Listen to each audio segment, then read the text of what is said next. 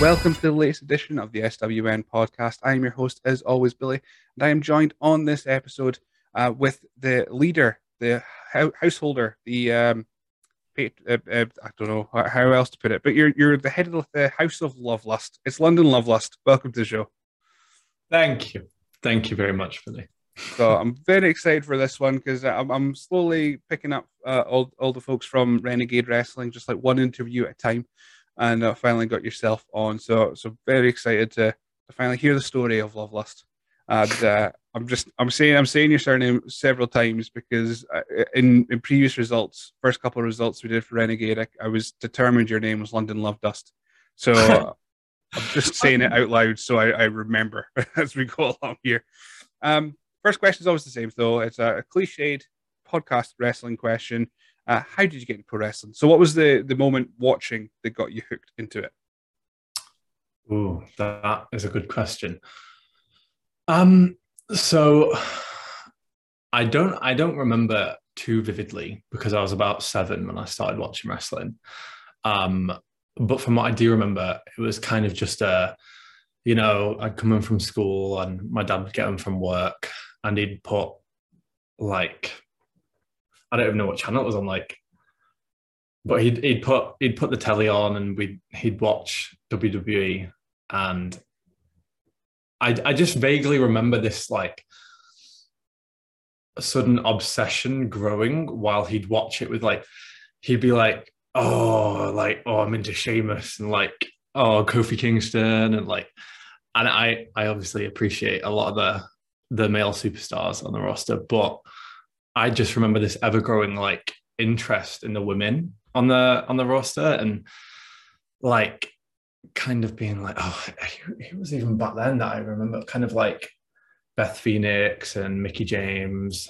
Oh, so I'm guessing from the names you've given me, so we're talking about 2009, 2010, kind of, or is it a bit later? yeah, yeah. I, I did. I did start watching around 2007, but I don't remember that as well because yeah, I was only seven, but um, also do bear with me because I am a millennial. a lot of a lot of wrestling references get lost on me. I'll often be at uh, the dojo and someone will say something like, "Oh, remember this and this," and I'll be like, "No," yeah. and they'll be like, "How dare you!" that that's absolutely fine. Um, I, the, all the things I always bring up is uh, like I've had quite a lot of, of trainees and, or, or people that have only had maybe a couple couple matches, and uh, they, they, do like their point of references. Oh, I remember Jeff Hardy, and I get all excited, and then they say versus CM Punk, and then I just like age myself terribly because I remember when he started, and that is definitely not when he started in 2009 uh, time when when we're referencing CM Punk as well. So it's it's fine. I will probably I'll, I'll, I'll try not to bring up too many uh, pre 2000 references. I mean, please, um, but I might just not get them. it's okay. It has to be better than the last few episodes where I went into far too much chat about King of the 2000, which I'm not, I can't, I can't discuss anymore because you know, I, I, don't think anyone else is going to appreciate that than I will, even though I saw a video of it today on TikTok, which is a whole other issue. Um, so, so who, who do you remember? So you remember Sheamus, you remember Kofi, you remember the, the, the women there. So you said Mickie James, um, 2010. So you said Phoenix. Eve, maybe Eve Torres, oh, Torres. I, maybe. I always said that, like, I'm not too clued in on a lot of wrestling, but well, I mean, compared to a lot of trainees, but if I was to go on Mastermind, my subject would be the women of WWE from like around that time zone. Like, yeah.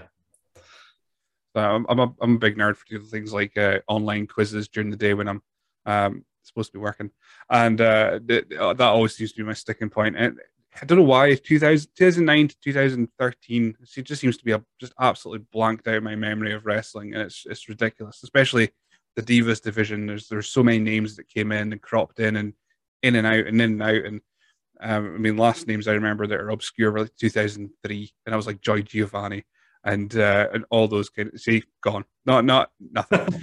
Um so so yeah so it's it's yeah it was a weird it's just a time where once once the bellas big victoria popped up at some point she then she was mm. just it was a it was a very it was a weird time because when you looked at the roster back then now i went back and looked at there were so many great women's wrestlers but they were still it was still like the divas division at the same time. It was a very weird mix that they never really got a handle on, or they're quite happy just to stick on one lane and it just being divas.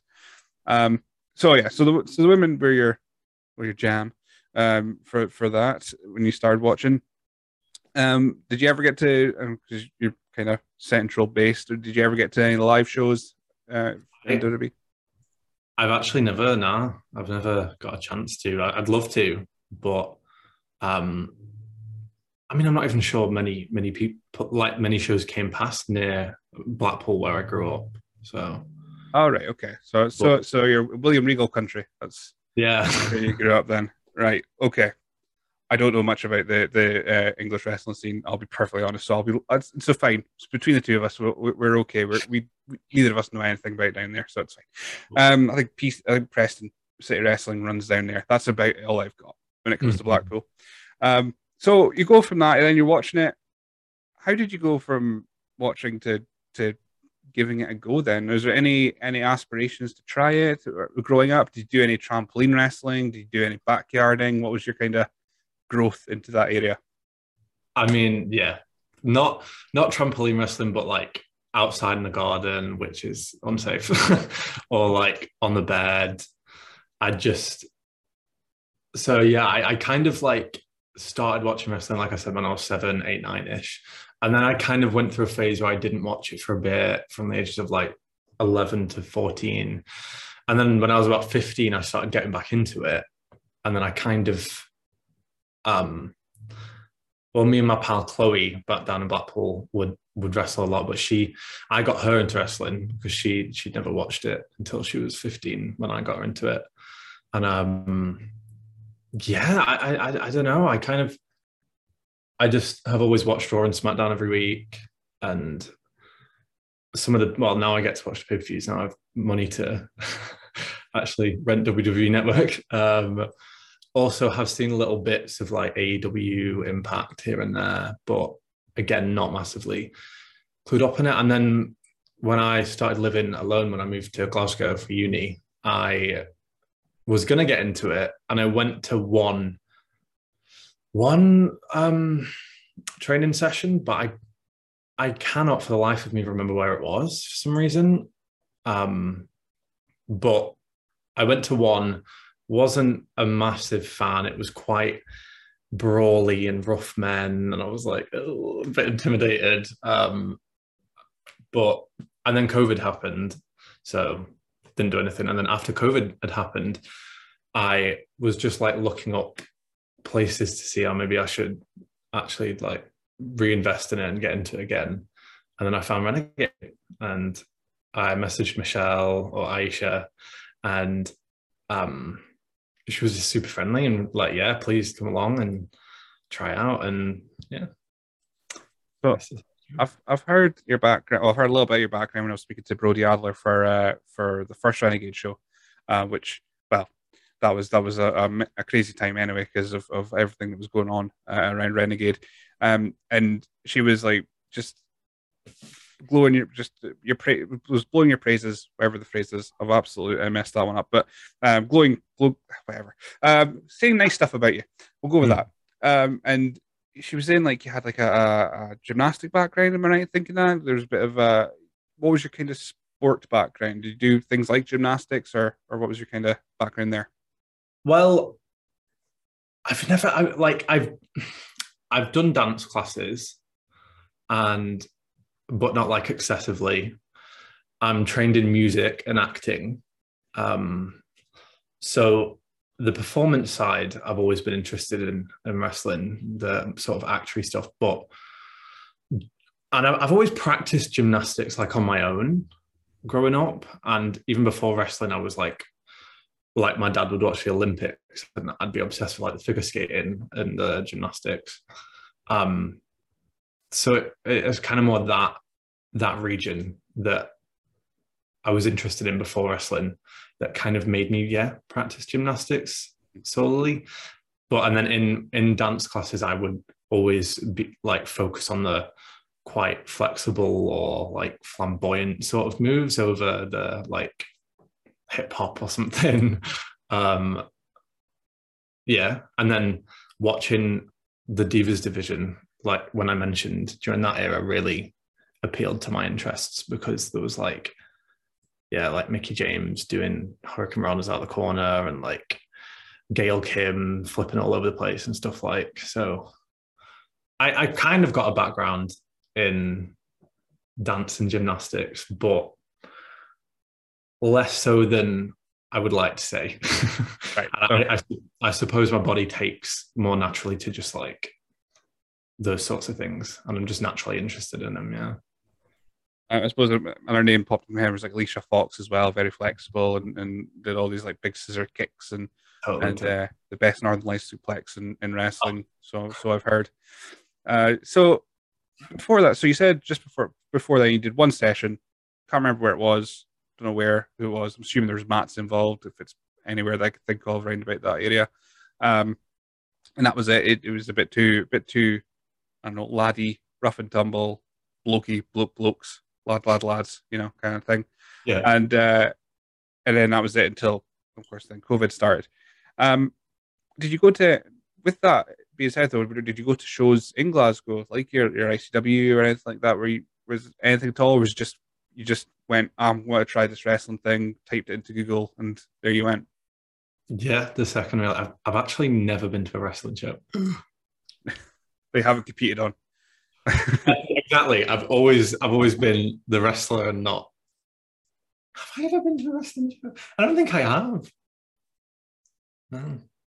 I've watched it on TV and that's that's about it. I mean, at least, at least you've watched it. That's, that's always always a good sign. Um. So so yeah. So none at all. And you just went straight into to that. So COVID happened. You you contacted Renegade or or wherever it was beforehand, and we're into Renegade. Um, how did you find that kind of first couple sessions then? Because from what I'm hearing uh, from the likes of Aisha and, and Brodie and and uh, I spoke to the Struthers and Katsabella and what have you, it's quite a, a quite a relaxed environment. Um, did you find that was quite important to have because you had this prior experience of the of this kind of Loki culture beforehand? Totally. I mean, I it wasn't even necessarily like oh, what's that? It wasn't even necessarily the blokey cult. No, it was, but it wasn't. You know, it was nice to have Renegade's atmosphere of like just very welcoming, and it, it is quite relaxed. But we do we do train like quite vigorously at points, I would say. Um, but when I first went, I just did some private sessions with Aisha, and I mean, she she wasn't afraid to throw me around, um, and she it did feel like she threw me in at the deep end, which is what I wanted because even though I didn't want to be surrounded by like this sort of blokey, intimidating, sometimes toxic, like masculine culture, I I still wanted to wrestle like quite hardcore, you know, and well, probably not hardcore as a lot of people would call it, but I still wanted to like really throw myself into it and I wasn't afraid to get hurt and like wasn't afraid to do like bigger moves for a newbie. So mm. yeah, it but regarding the people involved in the the fellow trainees and wrestlers, like it was really once I had joined the group um setting and I wasn't doing privates anymore, which didn't last too long. When I did join the group setting, it was very like just welcoming and lovely and everything that I hoped it would be. Yeah. So, for those that are unaware, though, because um, I spoke to Brodie in this in the previous in a previous podcast that um, you identify as non-binary. So that's that's something that I don't know if there's anyone else, especially in this country, that that's wrestling that identifies that. Of course, many people that does uh, that do. So that's obviously a difference maker. So, like I say, like I said, the, the we're not going to stick. We're not going to focus on this blokey culture thing. We will get away from it. Uh, but you're in that kind of weird position of of the the guys sessions, uh, the the bo and sweat sessions are a bit too, like I say, blokey. They don't know. It could be lads, lads, lads. They might not accept you as a person as as who you are. I'm sure they would, but you know, in in there's always that men, mentality there.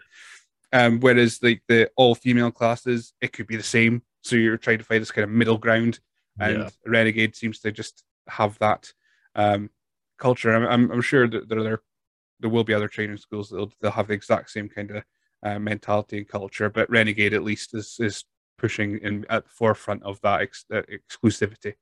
Uh, is their is their word they use exclusivity uh, in there. So joining the group sessions, you said that um, no, actually we'll focus back on the non-binary bit because I've just kind of just ran all over that and then just carried on. So I don't I don't know how much you want to talk about or how much knowledge I can I can use to ask you questions. But when did you first uh, identify as a non-binary? So it actually wasn't too long ago. It was about a year and a half ago, two years there, Posh. Um, I just moved into the flat that I'm in now, and I was kind of like, well, I've I've always been, I've always like felt like a queer person, like a person part of the LGBTQ community, but and and before i identified as non-binary, I just identified as a gay male or a bisexual male. Um, but just yeah, having having the space and freedom in this also very privileged environment I'm in at uni, which is very liberal and open, having space and freedom to just like feel out who I am and like situate myself within the broad range of gender and identities was yeah it was just something that i was coming to terms with. And then i mean even even growing up like i like to reference it back to that watching the divas and the women there was a reason that i was only obsessed with the women. And it, it wasn't necessarily because i was watching them in their bras and panties matches. It was because i identified with them and was like i see myself in you and i want to be like you. Um, so yeah, it was probably about a year and a half ago. Like I say, that's really fresh then, especially when you're you're deciding to to pursue this this uh this wrestling thing, uh, and and all that going into your going through your mind before you even get your first session with with Aisha. So that's yeah, that's quite quite a fresh thing that, that you've just jumped into two feet two footed and and just went, ah, you know what, this is how I feel, this is how comfortable I am.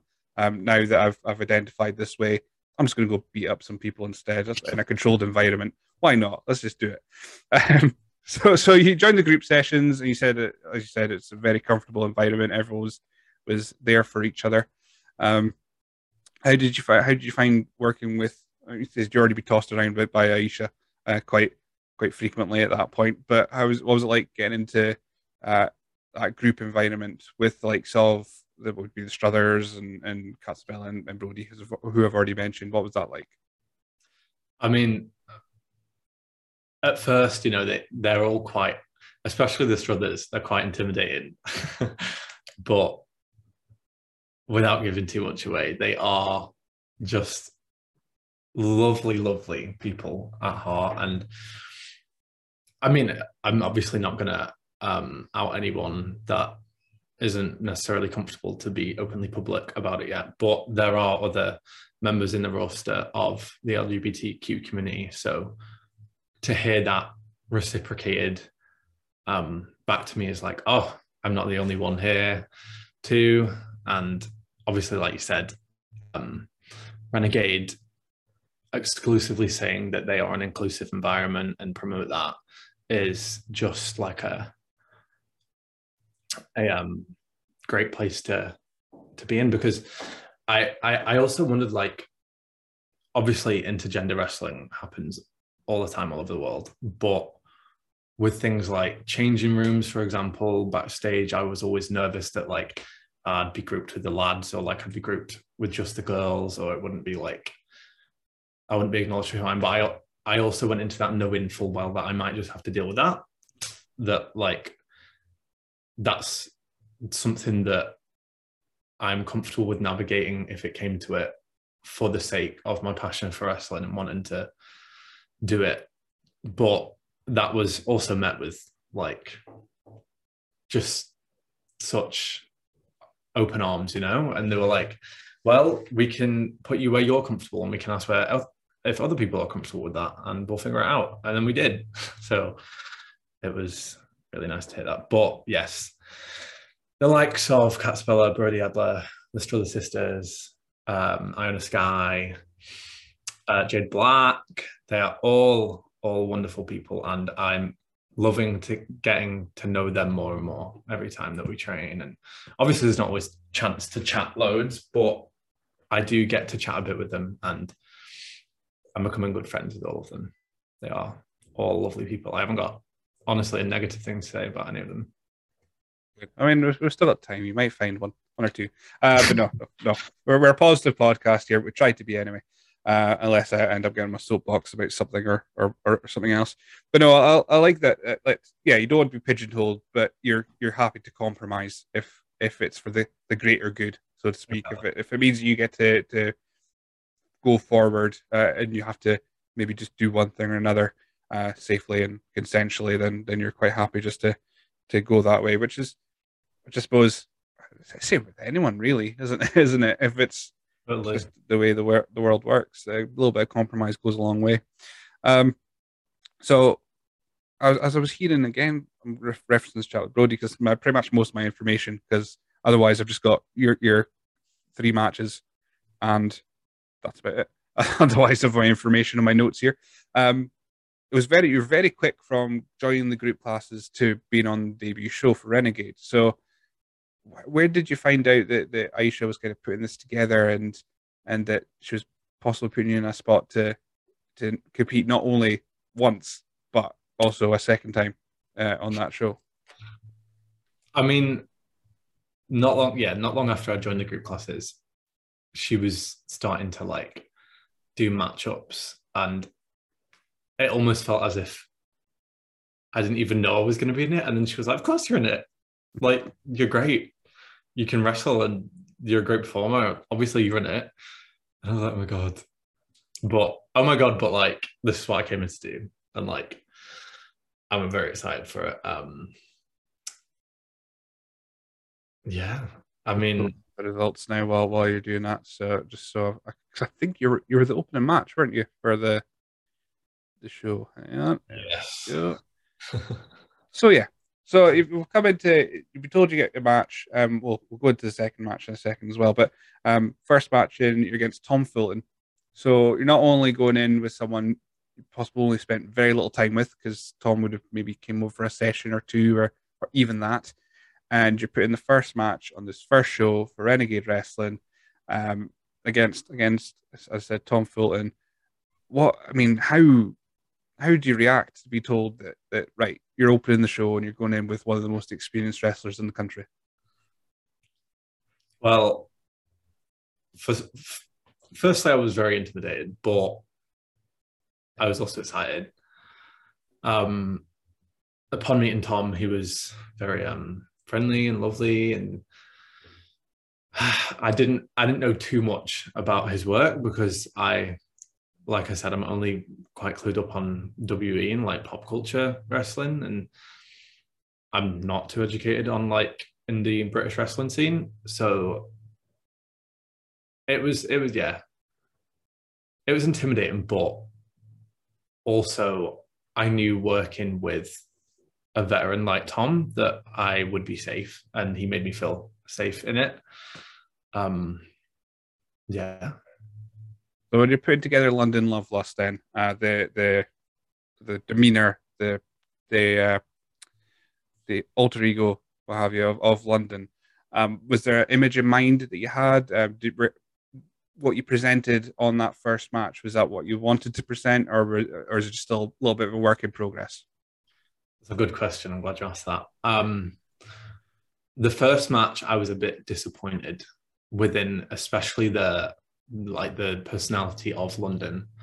And I was, I think it was just because it was my first match. And Tom is such like a, a character as well. I was like, whoa, like, I don't know how to fit myself within this like highly performative world, you know?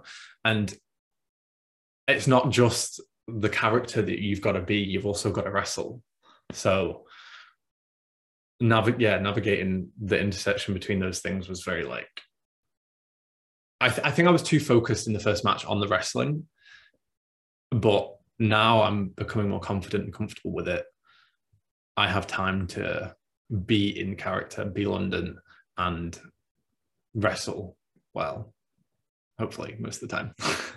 Let's have a wee look at what I what I said about the match because I watched it, and obviously I'm on the other side of the barrier, so I have no experience. I've never taken a bump, and never plan to uh, do either. But yeah, I was I, I, did I did point out that there was there was definitely character work there, and there was definitely um I could I, I, I put that the character part was down, but it was just putting it into the actual work, the in ring work, and I, that's pretty much echoed what you said there. Is like you're focused on one thing, and didn't didn't get translated into the other and so there's definitely, yeah. I mean, like I say, it's your first match, opening the show, especially with all the the ska and that that went round Renegade starting, because of course it's supposed to be a different show.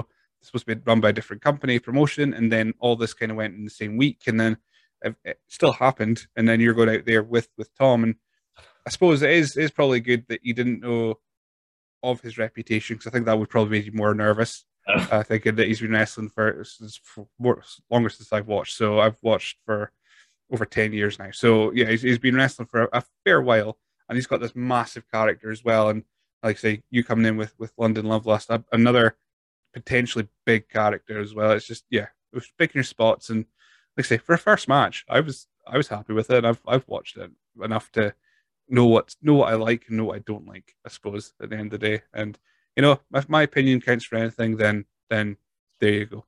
Uh, can I can I comment on that quickly? Yes, it totally did. I remember reading your um, what would you call it? The like review. I think, I think review, I suppose, yeah. I suppose what it's called. Words of of that I write down. I, I, review is probably pushing it, but carry on. um, I remember call. I remember reading the review and being like, you're so right. I do need to become the London Love Lust. And those were your words. And I was like, I know what I need to do.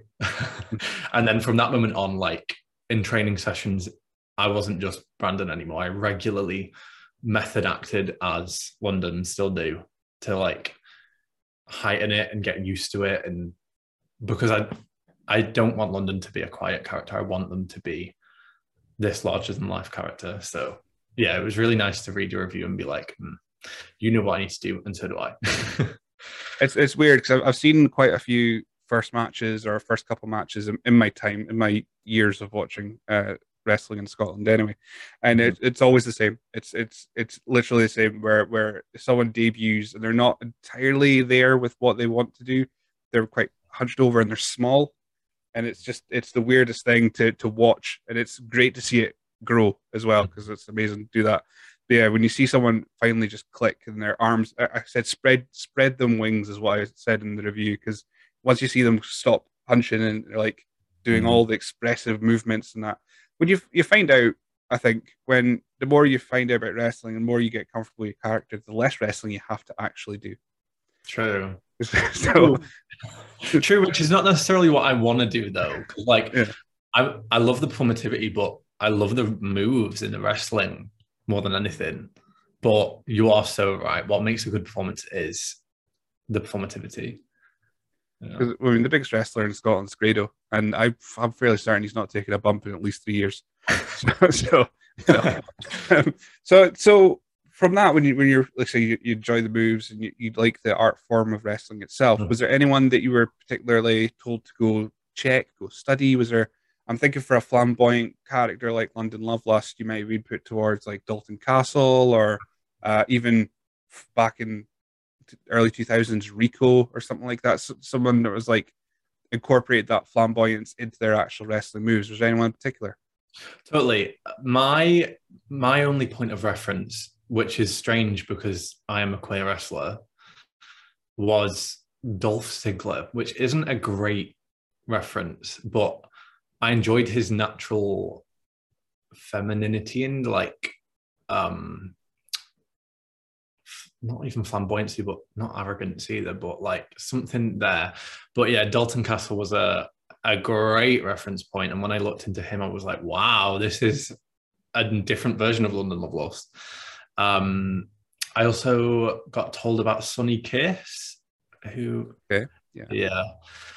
And his moves are also incredible. Not necessarily a huge fan of his style, but of his like wrestling style, but also obviously appreciate a queer wrestler in a bigger company. It's great to see. Um,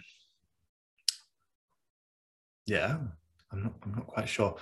Yeah, but Dolph Ziggler's a great shout. I hadn't even thought about that because yeah, he does. He does rely a lot on his body language to mm-hmm. to because he because I again I noted your crumple physics, which I love because that's just it's I loved uh, Lita growing up. I mean, I still do.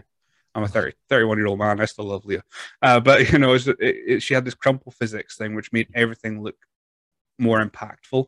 Made And Ziggler has the same, where, where he, some say he could do, he overdoes it sometimes, but, you know, it's still effective. It still makes the big moves be, be important. And uh, there's, I don't think there's few better that you could take reference points from as a Dolph Ziggler, who, I mean, folk may, may say that I'm wrong in saying, but he is kind of the the kind of come down from you had like Shawn Michaels and let's say Shawn Michaels yeah, is yeah, great so yeah Shawn Michaels and you had maybe even a bit of Jeff Hardy in there as well with, with how he made, used his body to tell a story and then you have Ziggler who who's been doing it for what geez uh, 2006 I think he's doing it since uh, WWE anyway so he's he's certainly been able to tell a story with his body for so long that he's still oh. active and still putting on uh, great matches as well. So you had that one, you had that match, and that was your kind of confidence, uh, your icebreaker when it came to wrestling. Uh, and then, and then, not even was it two matches later, you were back out again. So Cassabella was taking on the the Struthers sisters, Maven Raven Struthers, and she needed a tag team partner, and out you came. So again, were you just was was just a you were put forward for this, or was there a space and you went, "I'll do it"? What was how how did you end up in the second match on the same night? Well, uh, that's a good question. How, how, did I end up in that match? I must have agreed to it. Um, no, I, I, well, I mean, Catsavella needed someone of some stature to take on those two, right? Because they are scary. um, nah, I that that was kind of just the the kind of the plan for a, a little while that we didn't tell people. Like Catsabella and I have a similar ish aesthetic, same colors. Um, our characters go quite hand in hand as I'm this like monarch and she's my kitty cat, you know, sort of thing. Um, yeah, there you go. Right, so it's looking like a like again, I'm just using a Dalton Castle reference, but you're kind of like a, a peacock, like yeah. all your colors and, and all that, and then like say Catsabella comes in. Uh, I remember really enjoying this match as well because it was just that was madness. Uh, it was just everyone everywhere, and the fact that you're still doing a, a, another match, so second match in on your first show is still is still just madness uh, in itself because like if the first match went, I mean, you say you weren't happy with it, but if the first match went absolutely disastrous and then you're expected to come out again. And right. yeah, that would have been probably the, the the the worst thing for your confidence ever. But the crowd loved you. Uh, I remember that the crowd were, were very much just happy to see London Love Lust. I think there was there was was there I don't know if it was a group of your friends there, but there was there was definitely a good um like cluster of people doing absolutely nuts for you. Yeah, yeah, yeah, yeah. They they come every time. there was a few less of them at the last show a few days ago, but I have grown in fans now, and so it'll always be there.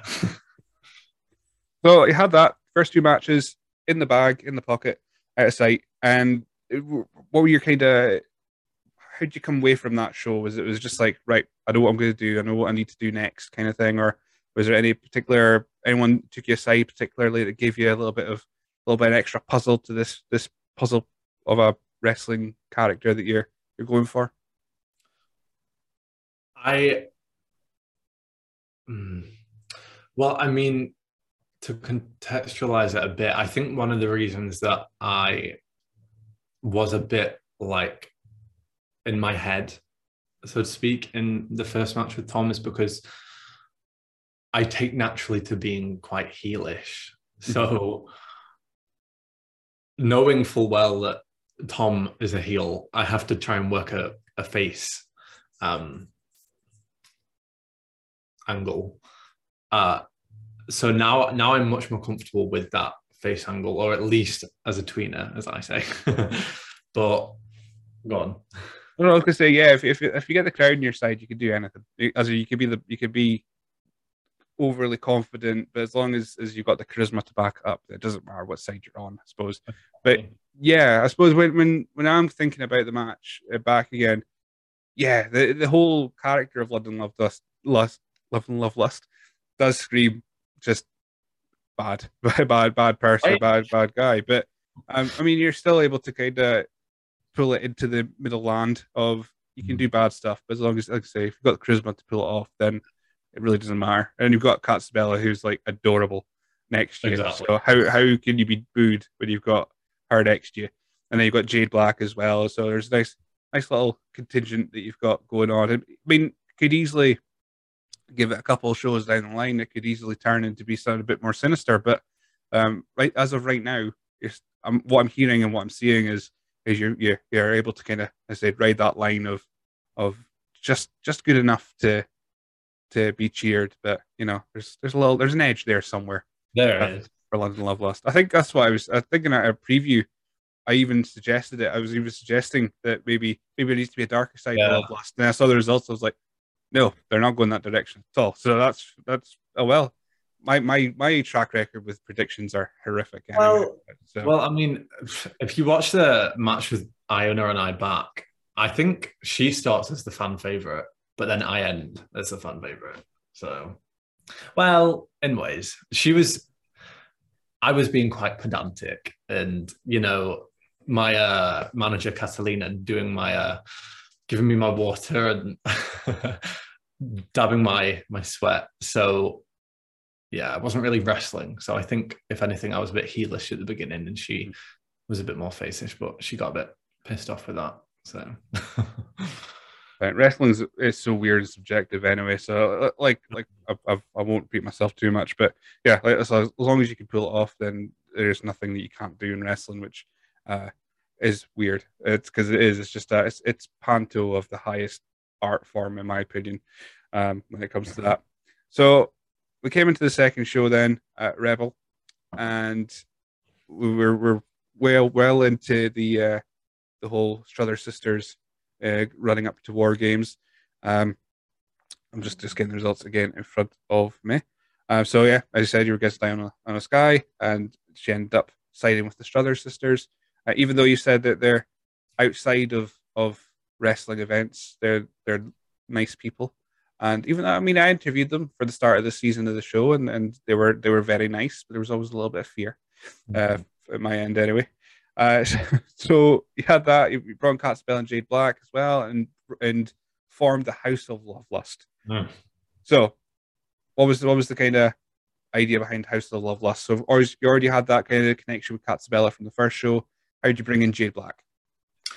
So, Jade Black is a fairly new trainee, and um, from the moment that she walked in, we were pretty like friendly with each other, and we're we're a similar age, so we've uh, grown up with similar references to WE and stuff. Um, and she also has a natural background in gymnastics, so uh, yeah, she's also just another baby face that can make the crowd love me. no, I, I, don't use her. I don't. I'm liking this. I'm liking this. I'm, I'm looking forward to see how this uh, how this evolves. Um, but yeah, so that, that's great then. So you got someone who, like I say, similar age. So if if you if someone if Aisha makes a reference about something from early 2000s and you're confused, at least Jade's going to be there confused with you. Well, uh, actually, you know what? Jade is much more educated on it than I am, but I'll give it that. well, speaking of that, you said you, you've you've you've got the pennies together and you've got the WWE network. Um, how how far have you went back? Are you still just kind of reliving uh, the the pay per views and shows that that you remember when you were growing up? Mm-hmm. Every now and then, I get to watch one that I haven't seen that's a bit older. Uh, what was the last one that I watched? I think the last one I watched was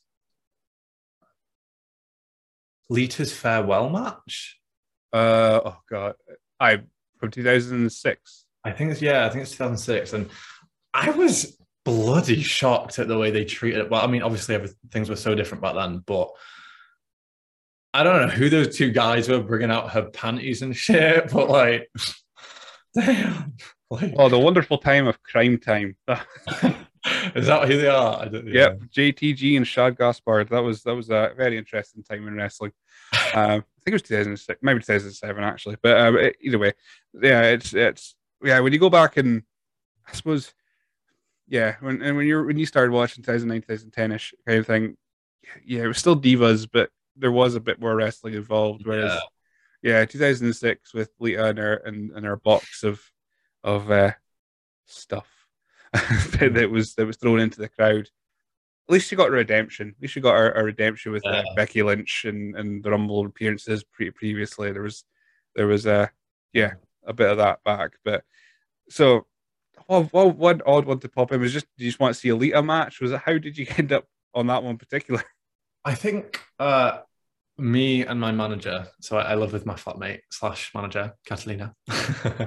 um, when we have the time, we'll just like one of us will say a wrestler's name, and one of us will say a year if they're around that year, obviously.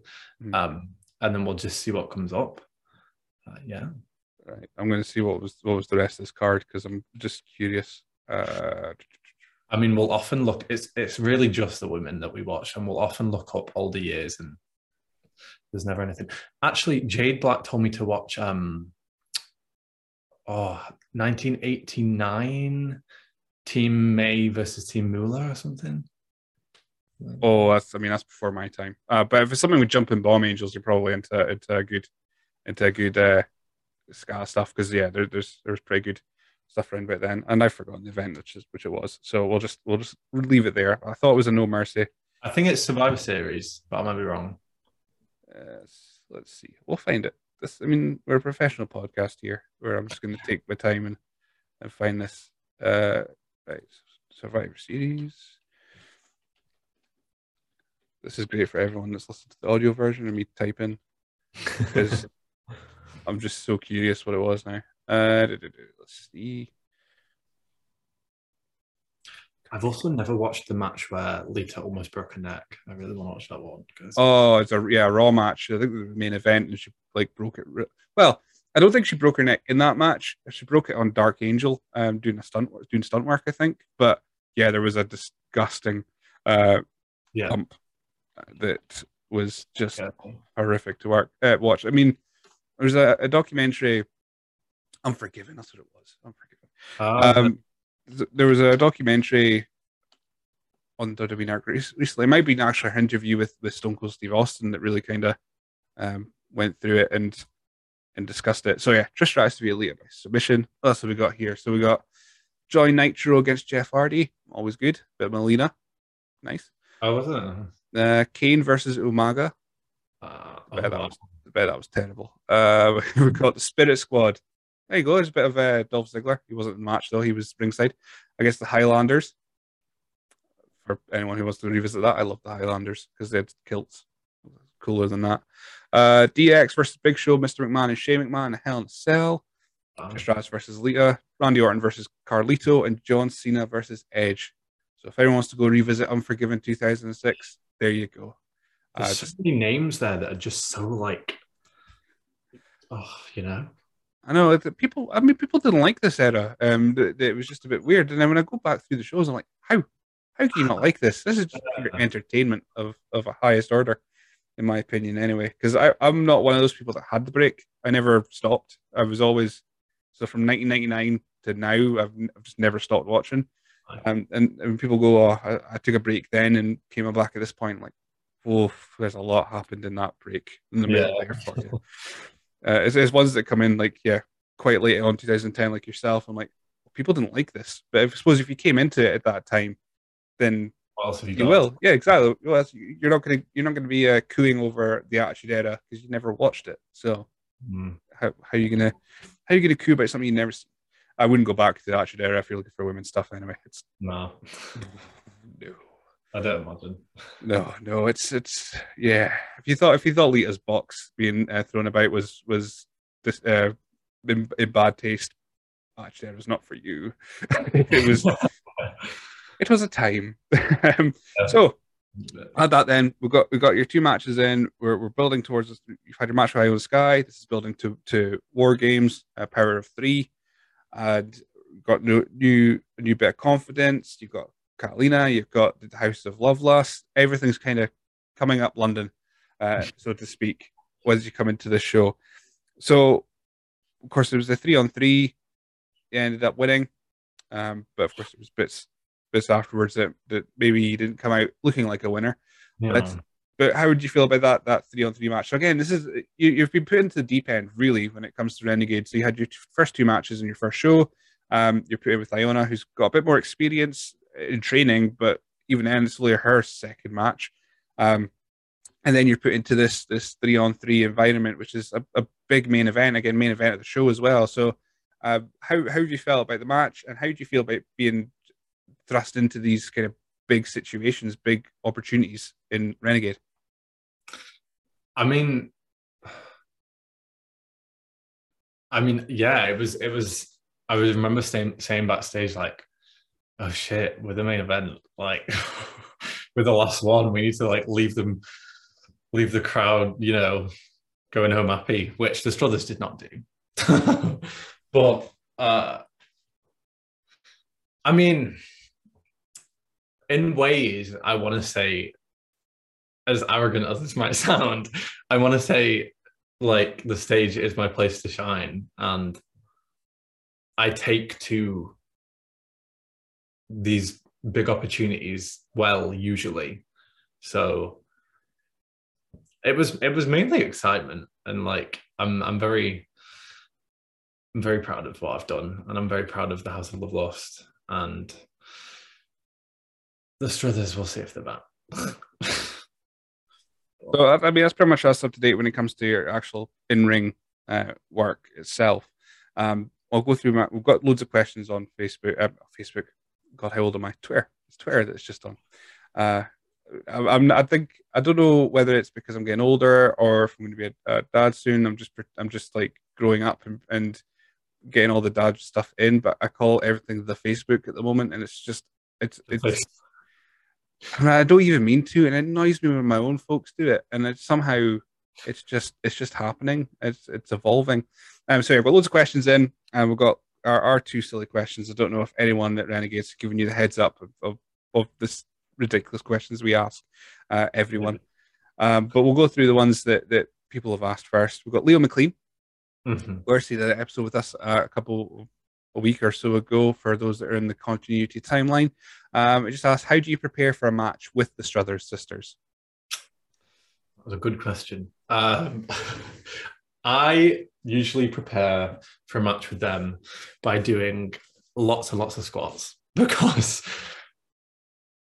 they won't ex well i mean i'm saying this here and now so maybe it's not the wisest thing to do but to answer your question or to answer leo's question um they don't I don't think they expect me to be able to overpower them. So then when I crack that out, it's like, oh shit, you know? Uh, I prepare by doing that. I don't often get a manicure done because they'll just ruin it. Um, which they like to do, which they did on the first show. Very rude. Um, but yeah, what else did I do? Obviously, teamwork amongst the House of Love Lust because it was a, a team match, and perhaps I I re-study and re-watch sort of their sort of offense, you know, and maybe keep a close eye on them in training, sort of thing. Very good. Uh, we've got Chris Farrell uh, of Chris Farrell Photography for, for all your photography needs. Uh, he's put, what's your favorite photo that he's taken of you? Oh, that that's another good question. My favorite photo that he's taken of me is let me show you. It's the one that's pinned to the top of my timeline on Twitter. It's uh this one because I just think I right. I don't know if you can see that. I, I can see it. I'm just getting up on the on Twitter as well. Just just uh, on the Twitter. I'm, I'm now I'm just doing it unconsciously. that's that's annoying me so much.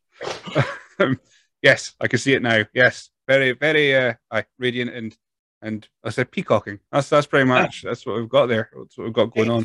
Peacocky. Peacocks are one of my favorite animals. So I never. Maybe I subconsciously like thought about that when I was designing what I wanted to wear or figuring out what I wanted to wear.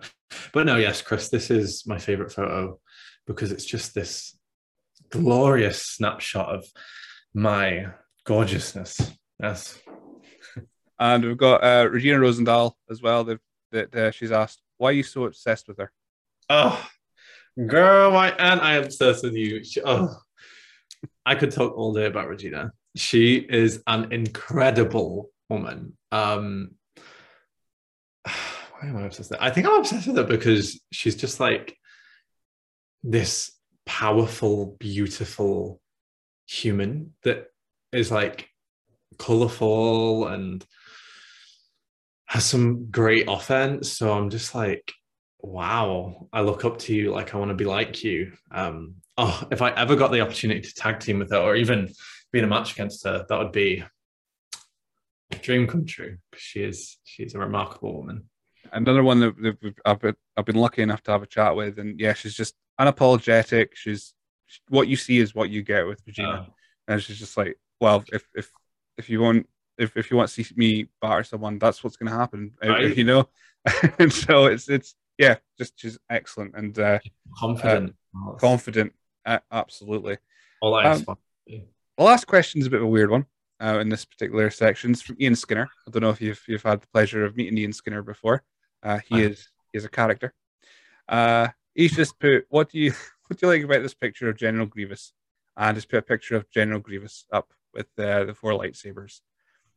Well, I presume this is because it's the May the Fourth be with you day. That's probably that is probably it. Uh, although it was paired 23 hours ago, so he, he was he was on the he was jumping he was jumping on the gun by putting out on the third. Uh, May the third. That's that's not a thing. Uh, so yeah. Uh, any thoughts on Star Wars in general as as a youngin? Never seen it. Don't hate me. That's fine. It, it's it's I've I've only ever seen I've seen I saw the originals. I wasn't I wasn't alive for them. Um, I saw them later, and and I've seen the the, the original the the like redone trilogy, episode one to three, and then I watched Force Awakens, and that's about all I've gotten. So we're I'm terrible for May the Fourth because I have no, no idea. I mean, I, I, think I know where that that particular picture is from the episode, the the film, but I'm too scared to say which because I'm probably wrong. Uh, because uh, you know, Star Wars fans, much like wrestling fans, are quite opinionated and they're mm-hmm. quite terrifying when they need to be. so, so we got that. That was that was the last question that came in today. Absolutely weird. Thank you, Ian, for just never, thank you, never changing. Uh, but no, there's there's some excellent questions. The questions that we ask though, they're a bit, they're just as stupid. Uh, the first question being, what's your favorite dinosaur? My favorite dinosaur. Oh my god. Ooh. I'm not too educated on dinosaurs, but there's no limits. So it could be something from pop culture. It could be a, a Pokemon. It could be anything. As long as oh, it's of Pokemon. As long, as long, as it could be a dinosaur. That, that's pretty much the only uh, remake here. So it can be a Pokemon or not? No, it can be as long as it's a dinosaur. So like the apparently, apparently, well, you got a uh, Tyranitar and you got. Uh, I mean, I've said right. Charizard, but apparently I'm wrong. Uh, he's a dragon. He's not a dragon type though. Uh, we've got Charmander. Charmander's still a dinosaur, I think. I would say. So you know, there's there's still like people can answer Barney. That could be a dinosaur. Uh, someone answered Harmony Sky said turkey dinosaurs. Because um. so there's there's loopholes if you if you want to if you don't want to answer an actual dinosaur that may or may not have existed. I oh from dinosaurs that I do know, I quite like pterodactyls because because they can fly. But I also um like is it is it the diplodocus that is like the tall one, the really tall one? Uh, no, because there's a few of them. I didn't really used to start learning my dinosaurs. Uh, dip, diplodocus. Yeah, that's well. Yeah, that's the long one with the, the yes. big long neck. Yeah, I like um, too. Diplodoci, perhaps. Okay, I confuse them with the Brachiosaurus because it's kind of quite similar in long neckage uh, when it comes to dinosaurs. But No, no, that's fine. They're all solid, solid choices. Of dinosaurs. Uh, it's, it's it's weird. I've only got maybe another, another twenty times I'm going to ask this question, and then and then it's gone forever. Nobody gets to know what other people's dinosaurs are, their favorite dinosaurs from that point. Um, the other question we ask is, what would win in a fight, two sheep or one cow? Could you say that again? Repeat that, please. what would win in a fight, two sheep or one cow? Two sheep or one cow? Ooh. I actually feel. Hmm. Are we talking just generic two sheep and one cow? Again, this is up to your imagination. It could be it could be a Highland cow. It could be two. Uh-huh. Uh, it could be a calf against two lambs. It could be anything. I'm. You know what? I'm going to say the cow because sheep are quite timid, and I've tried to chase sheep before, and they don't really, yeah, accept me into their their herd. um, I'm gonna go. I'm gonna go cow. Fair enough. That's that's absolutely fair. There's no wrong answer there. Um, Brilliant. Yes, what, you won? there's there's no wrong answer. However, again, back to Leo McLean because I'm still fascinated by this. He said he, he sent me to a video on YouTube of a sheep against a cow, and it was only 15 seconds, but it answered all the questions I needed in my life. So uh, for again, this is probably the fourth episode in a row I've done this now. Go Google sheep versus cow on YouTube, people, because it's fascinating, and it just means I am right as well. Um, so we we've covered all the all that and the shenanigans of our questions as well. Uh, we'll move on to looking at the future of London Love Lust. Uh, of course, you've had a few matches in Renegade uh, Wrestling Dojo now. Um, are, is this quite happy where you are at the moment, or is any any possible inklings or plans to maybe to spread your wings elsewhere? Well, Aisha is away for a year, sadly, um, as she announced at the last show. In Japan, becoming the legend she already is. Um, so I'm I'm quite happy. Well, I'm very happy as Renegade as my uh, home base, but I have had um, a couple of promoters here and there um, say they're interested in having me on their um, shows. I won't I won't mention exactly where, just in case, yeah, it doesn't follow through. But I had someone uh, in Finland interested. I had someone in. It's bad of me. It's either Austria or Germany interested, uh, and one other Scottish um, promotion so far. So I'm not opposed to branching out. London Love Lust is very keen to travel and see the world. So please put me. um, that's fine. So I want to ask you what promotions you want to try and get to because I think that might cause some spoilers. But I assume um, your your your big companies like your your, I mean, again, ones you may not have seen but have heard of, things like Discovery and ICW mm-hmm. and Eve and and all that kind of stuff will be places you want to at least tick off on your on your journey uh, for London Love Lust. Um, is there any particular opponents? We've already mentioned we've already mentioned uh, Regina Rosendahl being someone you want to get in the ring with. Is there any anyone on your short list that you want to get in the ring and, and have a wrestle with in the near future? In the near future, so it has to be like doable. We'll, we'll start. We do have a question that'll follow up that'll be okay. future, but we'll we'll go with near future. So yeah, doable. Mm-hmm. I would love to wrestle Aisha Raymond. Um, I mean, we get on very well as people, but I would just love to see how long I can outlast her, last against her before she defeats me. um, also, not many people can pick me up and throw me around because I'm deceptively heavy and six feet. So, uh, Leo McLean, I'd also love to wrestle with because he is uh, a whippet in the ring uh, with some great offense. Hmm, who else? Again, I, I mean, I'd love to go against my my partner Jade Jade Black because we're of similar moves and similar, yeah, our bodies move in similar ways. So, um, she's, she's part of my team so. for, for now. Uh, so I mean, I don't, I don't know, I don't know what they're feeding the folks that come out of of well because Renegade uh, takes place at Source Wrestling School as well. But there's all these six feet folk that are coming out of that school, uh, coming out of, of there. It's just ridiculous. It's uh, yourself, and you got like uh, Colton Davis and Yeah. um, uh, Cody Crawford as well is a bit over six foot. ADM, of course. So it's I, I don't I, I don't know what's happening uh, down in down, in, down there, and they're just they're just breeding giants coming coming out of there. Um, so yeah, we'll, we'll expand the question, like I said, after that, because the last question's a fantasy booking one. So Vince McMahon's phoned, or well, will be Vince McMahon because you're a WWE person, so that's that's fine. That makes it easier for me. Uh, uh, Vince McMahon's phoned. He said he's giving you the main event at WrestleMania. He said that you get to choose the match, the stipulation, your opponent or opponents. So it could be a tag team match, it could be a, a six person Hell in a Cell, it could be anything you want. You get to choose it. What would you? What would it be?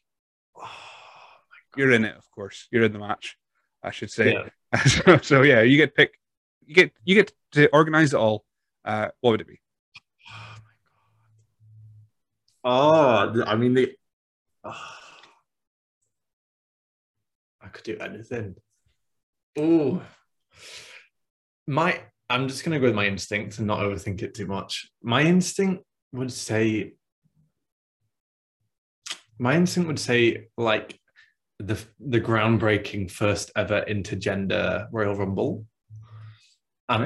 I know there have been women and men compete in each, but it's, it's usually just one, like Santina Marella or like Nia Jax. Yeah. So, yeah, my instinct would be an intergender Royal Rumble. And then I would love to see the likes of Mickie James is one of my top tier wrestlers of all time. The way she sells her moves. Um, Rhea Ripley, obsessed with her and her gimmick. Absolutely obsessed. Love her. Um, Charlotte Flair, I do love her. Um, just her like sadistic, fucking nasty side. I love. Um, and she's a bitch, which I kind of want to be. Um, who else? I'm already sold, by the way, because Royal Rumble's my favorite event of the year, and to have Rumble's it in the main event, to have it in the main event at WrestleMania and be it intergender, I'm like, ah, yes, give me, give me, give me Charlotte beating up. I know, I knew so. Just give me something like that. I'm, all in board. I'm on board for this already. Oh yeah. Right? It sounds incredible. We should make it up as well. I'll get Vince on the phone. I'll DM him and uh, I'll get it suggested. But no, uh, yeah, that's that's. I like that you've like not many people take advantage of this because when I say anything, literally anything, and you're the first person to bring up a rumble of any description. I'm like, how else? If you if you come in number one, and you're in charge of this, you're going to get to the end at very least. So you can you can go you can pick 29 people that you just want to be in the ring with. Yeah. Wrestle each one. one of them. Yeah, exactly. Number one, you're in first. Number two, Charlotte Flair. And number three, uh, I don't know, Bolton Castle. You can bring him in. Uh, so you can just you can it's it's to your mind's can uh, yeah, absolute excellent plan. I'm happy with that. Um, right. So I think I think we've we've kind of delved into the the House of Love Lust a little bit. We've got to learn a little bit more about you. Um, where can people find out more about the monarch of the House of Love Lust? Oh. The only place as of now that you can find out more about uh, London Love Lust and the House of Love Lust is my Twitter handle, which is simply just London Love Lust. Yes. easy to remember. That's fine.